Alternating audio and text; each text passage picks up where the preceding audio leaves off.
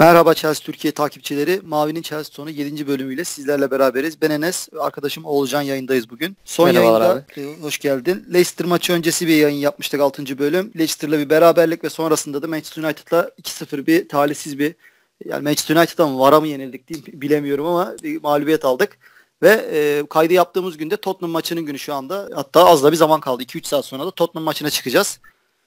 Leicester maçından başlayalım. İki maç konuşacağız bugün ağırlıklı olarak. Ee, ne diyorsun yani 2-2 berabere kaldık. Aslında sahada iyi bir oyun vardı Chelsea adına. Sen nasıl gördün Chelsea Leicester maçında?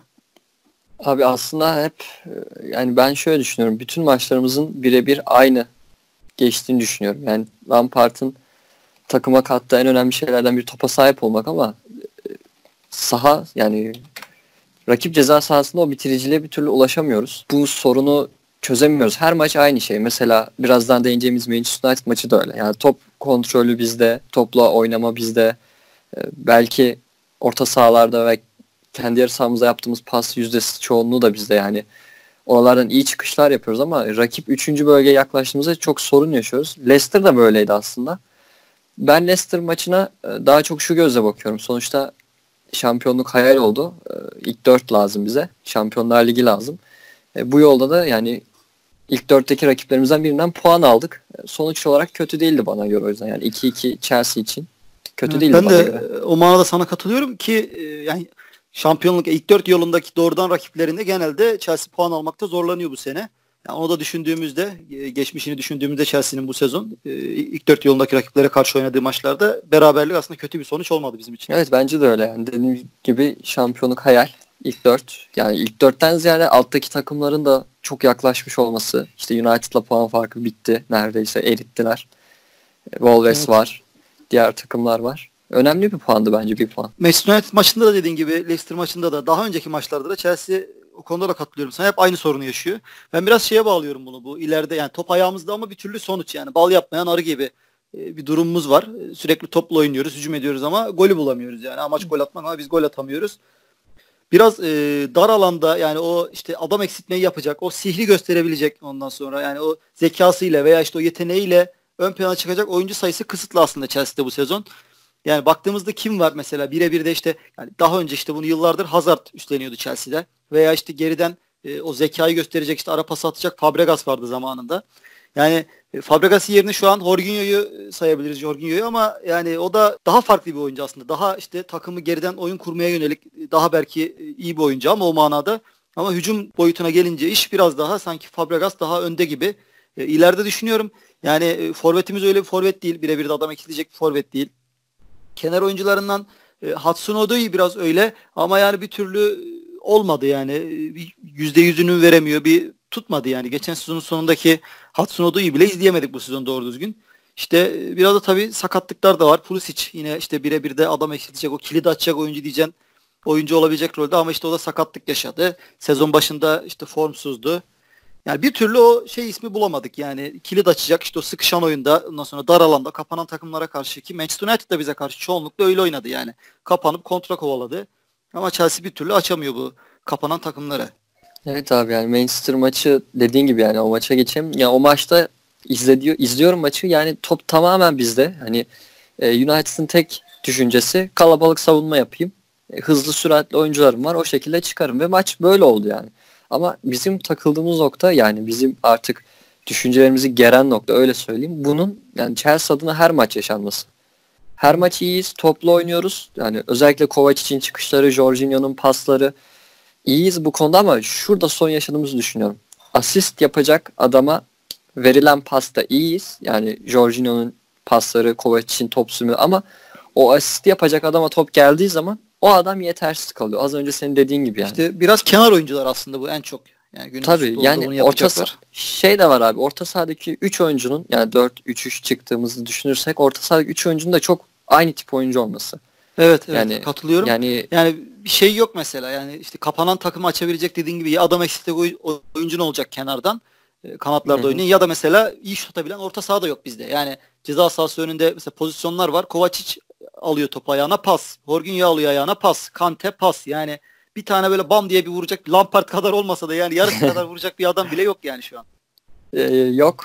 Dediğin gibi abi şimdi Kovacic'e ama kızamayız. Jorginho'ya da kızamayız. Kante'ye de kızamayız. Çünkü belli yani e, FIFA PES oynayanlar bilir abi. Hani şu DOS dediğimiz bölgenin adamları hepsi. Yani orta saha direkt belki merkez orta saha bile koyamayız. Yani direkt 8 numara olarak bile koyamayız. Ama işte Kante'den bekliyoruz. Ceza sahası içine girsin. Koşu yapsın, şut çeksin.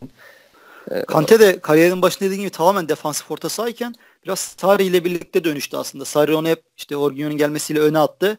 Ee, Sarri döneminde de sanki ofansif performansı daha iyiydi. Yani ben e, böyle şapkadan tavşan çıkardığı pozisyonları hatırlıyorum Kante'nin evet, bazı maçlarda. Evet. Ama ben şurada bir hata görüyorum abi bilmiyorum katılır mısın ama bence Sarri'nin yaptığı bize hatalardan birisi takımımıza şu. Kante varken yani bir çok güzel bir 6 numara varken bir 6 numara daha olan Jorginho'yu takıma kattı. Bu biraz takımın dengesini bozdu. Yani burada yani ikisinin evet. de iyi veya kötü oyuncu olmasından asla bahsetmiyorum. Burada demek istedim yani bir tane o bölgenin adamı varken Banko ilk 11 oynayabilecek. ikincisini kattı takıma. Evet. Ya yani Banko burada... 11 oynayabilecekten öte Kante o mevkinin dünyadaki en iyi yani 3 oyuncusu kesin dersin bana kalırsa Hat, en iyi oyuncusuydu. Hatta o, aynen o sezonki performansıyla en iyi oyuncusuydu.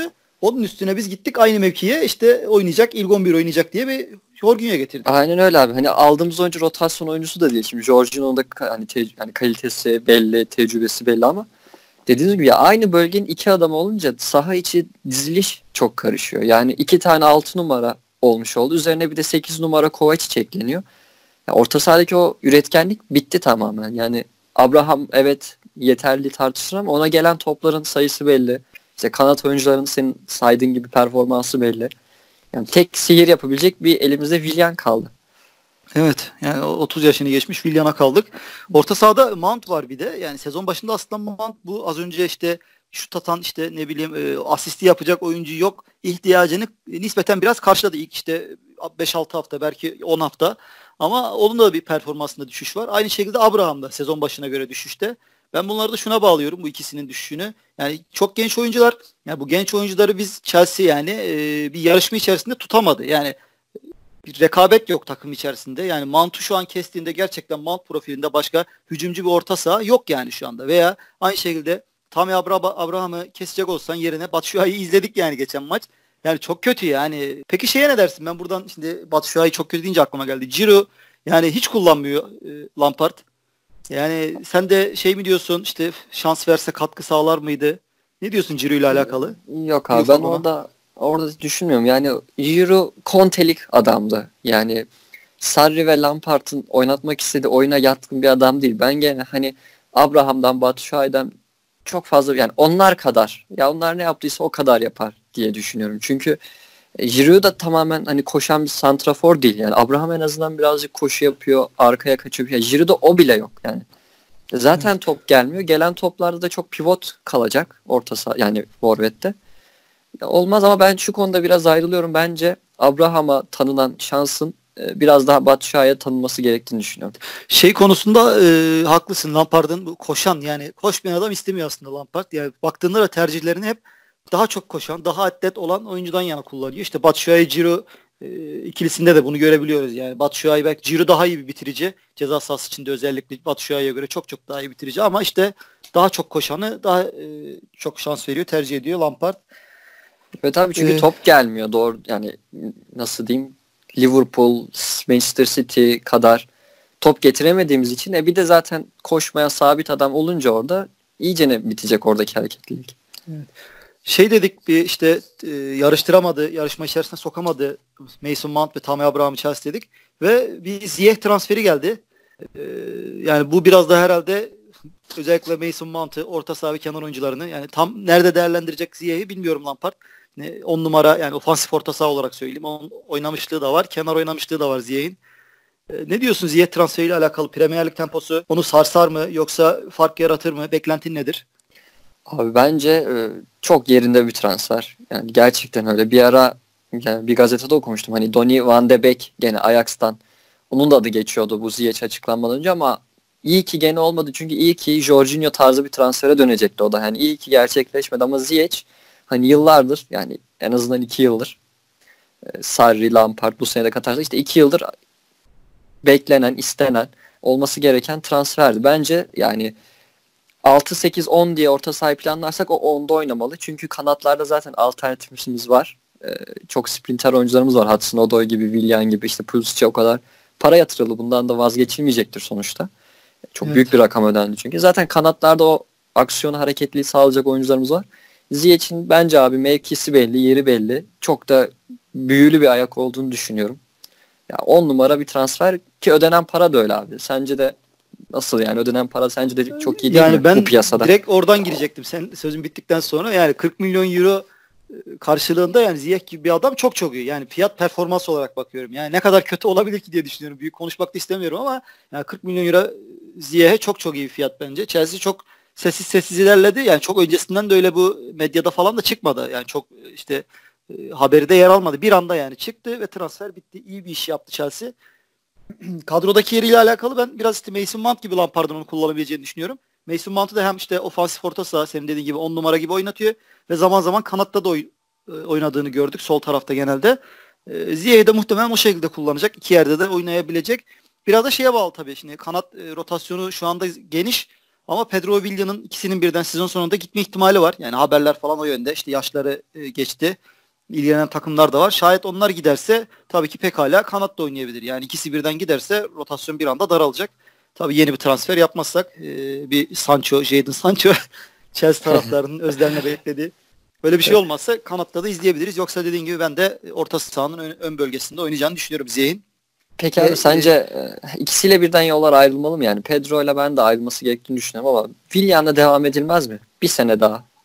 Yani o şöyle şimdi şeye bağlı biraz da. E, Chelsea muhtemelen bir yıllık kontrat önerecek Willian'a. Yani önermiştir de belki. E, ama işte Willian bunu kabul edecek mi? Şimdi 32 mi oldu Willian? 33 mi oldu? 32 galiba değil mi? 32 tam, diye biliyorum ben daha. Tam bilmiyorum ama 32 olması lazım yaşının. Yani 32 yaşına gelmiş bir oyuncu bir yıllık kontrat istemez. Yani Chelsea bunu hep daha önce de yaşadı. En son David Luiz'de yaşadık işte sezon başında. Yani bir yıllık sözleşme imzaladık. Sonra işte gitti bir şekilde olmadı. Daha önce bunu Lampard'da da yaşadık. Terry'de de yaşadık. Yani efsanelerimizde bile hep evet. bir yıl bir yıl uzattılar. Onlar tabii kulüple bir duygu, gönül bağı olduğu için kaldılar, gitmediler ama birçok oyuncu yani Willian şu an 31'miş. Ağustos'ta 32 olacak. İşte yani, yani yazın 32 olacak bir oyuncu. İşte 32 yaşını bizi de geçirebilir diye düşünüyor. Bence hak ettiğini düşünüyorum ya. Şimdi ayrılan oyunculara baktığımızda mesela ben... Pedro hiçbir şey vaat etmiyor. Yaşı da var. Uzatmazsın zaten sözleşmeyi ama. Kafa olarak da yani Pedro ve Ciro yani Lampard onları silmiş bir sezon. Yani ha, çok çok şey e, yangın anında işte çekilecek şey e, kırılacak öyle. cam gibi. Yani son böyle şey son ihtimalde artık düşünüyor. Ama Willian'ın kendisinin de kafası burada yani. O da güzel bir şey. Evet. Evet evet.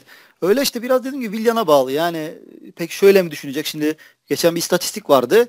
Bu Liverpool'un orta sahası Lucas Leo vardı. Ondan sonra Premier Lig'de en çok maça çıkan Brezilyalıydı William. Yani yıllardır bizde e, önemli bir Premier Lig kariyeri var.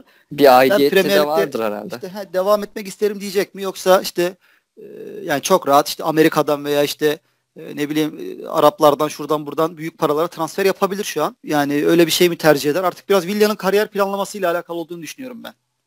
Evet abi. Buradan ben Tottenham maçına değinmek istiyorum. Geçmek istiyorum. Ne diyorsun Tottenham maçı? Şurada 2-3 saat kaldı. Mourinho ve Lampard karşı karşıya gelecek. Nasıl bir maç bekliyorsun sen? Lampard'ın Mourinho'yu yenip tekrar kendini bir kanıtlama çabası olacaktır tabii bu işin psikolojik kısmı.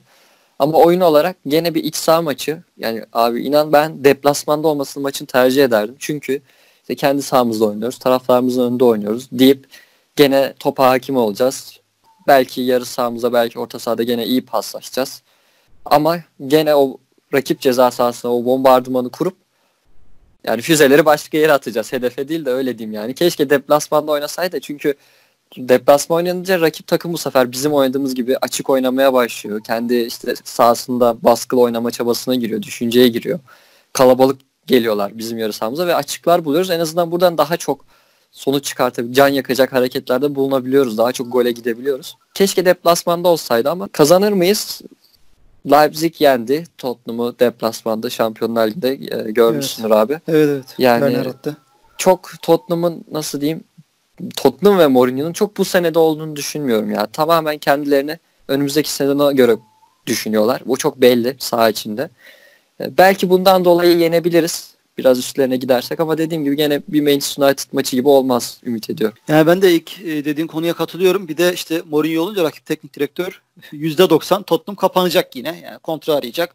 Ve Chelsea de bu sezon işte kapanan ve işte kontra arayan takımlara karşı genelde başarılı olamadı maçlarda. iyi sonuçlar alamadı. Yani umarım öyle olmaz ama şu anki görüntü onu gösteriyor. Yine böyle bir işte Chelsea'nin topla oynadığı sürekli top bizim ayağımızda %60-70 oynadığımız ama işte bir kontradan işte dakika 40'ta bir tane, dakika 65'te bir tane falan böyle bir sıfır. Artık alıştık yani buna. Sürekli aynı şey oluyor. İnşallah yani kafamda öyle bir şey var. Yani şu an görünen o ama inşallah öyle olmaz. Peki abi sana şunu sorayım. Ee, aklımdaydı çok. Sana sormak istiyorum. Merak ediyorum yorumunu. Yani Kepan'ı kesildi evet. Ee, sezon başı gibi değil. Bu da doğru ama yani yedek kalecisinin Caballero olması sence de çok yanlış bir hamle değil mi? Yani bence biraz daha kaliteli bir rotasyon oluşturacak kaleci olsaydı ve ona Hı. şans verilseydi daha iyi olmaz mıydı yani? Yani daha önceki sezonlarda öyleydi zaten. Yani şimdi mesela işte Asmi Begovic vardı bizim yedek kalecimiz. Yani daha sonra işte Bournemouth yaptı oradan işte düştü performans falan ama yani Caballero değildi yani işte milli takımın kalecisi. Caballero çok yaşlı. Yani zamanının iyi kalecisiydi ama yani yaşı çok fazla. Yani şu an yani yıllardır geç... bu yaşlı kaleci şeyi var, fetiş var yani evet. yıllardır bir. Ama genelde üçüncü kaleci bizim işte en yaşlı kaleci 35 yaş üstü falan gibi olurdu ama şu an direkt yedek kalecimiz işte Caballero dediğin gibi olabilirdi ama işte evet. son dönemdeki genel kadro kalitesinin düşüşüyle birlikte orada da bir düşüş oldu yani. Evet. Ya adam yani ben bu sezonu işte Chelsea'de geçireyim büyük bir kulüp yedek otursam da olur diye düşünürken bir anda ilk 11 oynuyor yani. Aynen. Burada ya bir hata yapıldı. Çok uzun süreceğini zannetmiyorum ya. Lampard doğru yaptığını düşünüyorum Kepa'ya. Yani çünkü Kepa yani işler acısı bir performans. Yani bu ya kötü bir çok çok iyi bir kaleci olmayabilir Kepa ama yani bu kadar da kötü değil yani. Bu değil yani Kepa'nın e, bence performansı farklı bir durum var bilmiyorum yani biraz Türk gazeteciliği şey olacak ama geçen bir haber çıktı işte e, sevgilisinden ayrılmış işte onun için böyle bir şey falan biz de tweet attık hatta. Ya bilmiyorum öyle bir şey mi var? Farklı bir durum var bence Kepa'da. Yani aileyle alakalı bir problem mi yaşıyor? Kafası şeyde değil yani sahada değil. O çok belli motive olamıyor. Hı hı. Yani böyle bir şeye de ihtiyacı vardı bence. Bir işte silkelenip kendine gelip inşallah daha iyi döner diye ya umuyorum. Ama abi Ve ben Heh, buyur abi sözünü Bu kes. maçta belki görebiliriz kalede yani Lampard'a sordular basın toplantısında dün. Şey dedi yani antrenmanlarda bakıyorum kim daha istekli ve işte daha iyiyse ona göre oynatacağım dedi. Yine ortalama bir cevap söyledi. Yani ben Tottenham Bayern Münih var sonrasında da yani Tottenham veya Bayern Münih maçının birinden birinde Kepa'yı kalede görebiliriz diye düşünüyorum. Çünkü dediğin gibi Caballero'nun performansı da iyi değil yani son maçta. Oynadığı iki maçta. Ve abi Kepa'ya ödenen bonservis bedelini de biliyoruz yani. Tamam hani evet. süperstar kalecilik beklemiyoruz ama yani gerçi orada da bir hata yapıldı abi. Şöyle düşünüyorum. Çünkü o sırada e, yanlış hatırlamıyorsam yani hatta eminim yani Real Madrid girmişti işin içine. Hani Kepa'nın transferi. E, tam rakamı yanlış hatırlamıyorum da 20 milyondan 80'e çıktı diye okudum ben. Yani şöyle İşin bir önceki sırf sezon Real Madrid Real, girdi diye. Bir önceki yaz benim hatırladığım 20'ye alacaktı. Ee, evet. almadı. Daha sonraki yaz biz Kurtay'ı gönderince biraz da işte panik transfer oldu. Yani işte kim var kim var tutup da DG'yi satmaz Manchester United sana. E kim alacaksın işte Kepa'yı aldık yani. O dönem pek alınabilecek oyuncu da yoktu herhalde. Biraz işte evet pahalı bir transfer oldu yani. Başarılı bir transfer oldu. Ziyeh için söylediğimizin tam tersi yani bu da. Tam tersi. Yani ya şu an Ziyeh bulunabilir işte abi ya kaleci. iyi bir performans göstermesi de 40 milyon euro. Yani çok rahat yine zarar etmeden satabilirsin Ziyeh'i yani. İşte en kötü 30'a satsan yine 35'e satsan yine zarar değildir yani bir iki sezon oynatıp. Ama işte yüksek bonservis verince işte ekstra bir performans bekliyor insanlar. Tabii. Şöyle de bir şey var. Geçen yine tweet attık. Son iki transfer döneminde en çok kar elde eden kulüp Chelsea. Yani bu da aslında bize bu bütün konuştuklarımızı biraz açıklıyor. Yani işte bu kaleci yedek kalecimizin Caballero olması, işte orta saha oyuncularının profillerinin hep aynı şekilde olması, yayının başına beri konuştuğumuz şeyleri sıralıyorum tekrardan. İşte forvetteki alternatifsizlik. Aslında hepsi e, bu şeyin, bilginin sonucu. Yani Chelsea para harcamıyor. İki transfer sezonu geçti. E, bu transfer sezonunda yasağımız kalktı. Hadi bir öncekinde yasak vardı. E, yani devre arasında kimseyi almadık biz. İşte e, bunların bir neticesi, sonucu yani. Bakalım bu istatistiği inşallah tersine çeviririz yani. Çok Chelsea gibi bir kulüp için güzel bir istatistik değil aslında. Yani Abi, biz bir Ajax değiliz, Benfica değiliz sonuçta. Real Madrid'de sağ olsun diyebilir miyiz bu kar geçmelerimizde?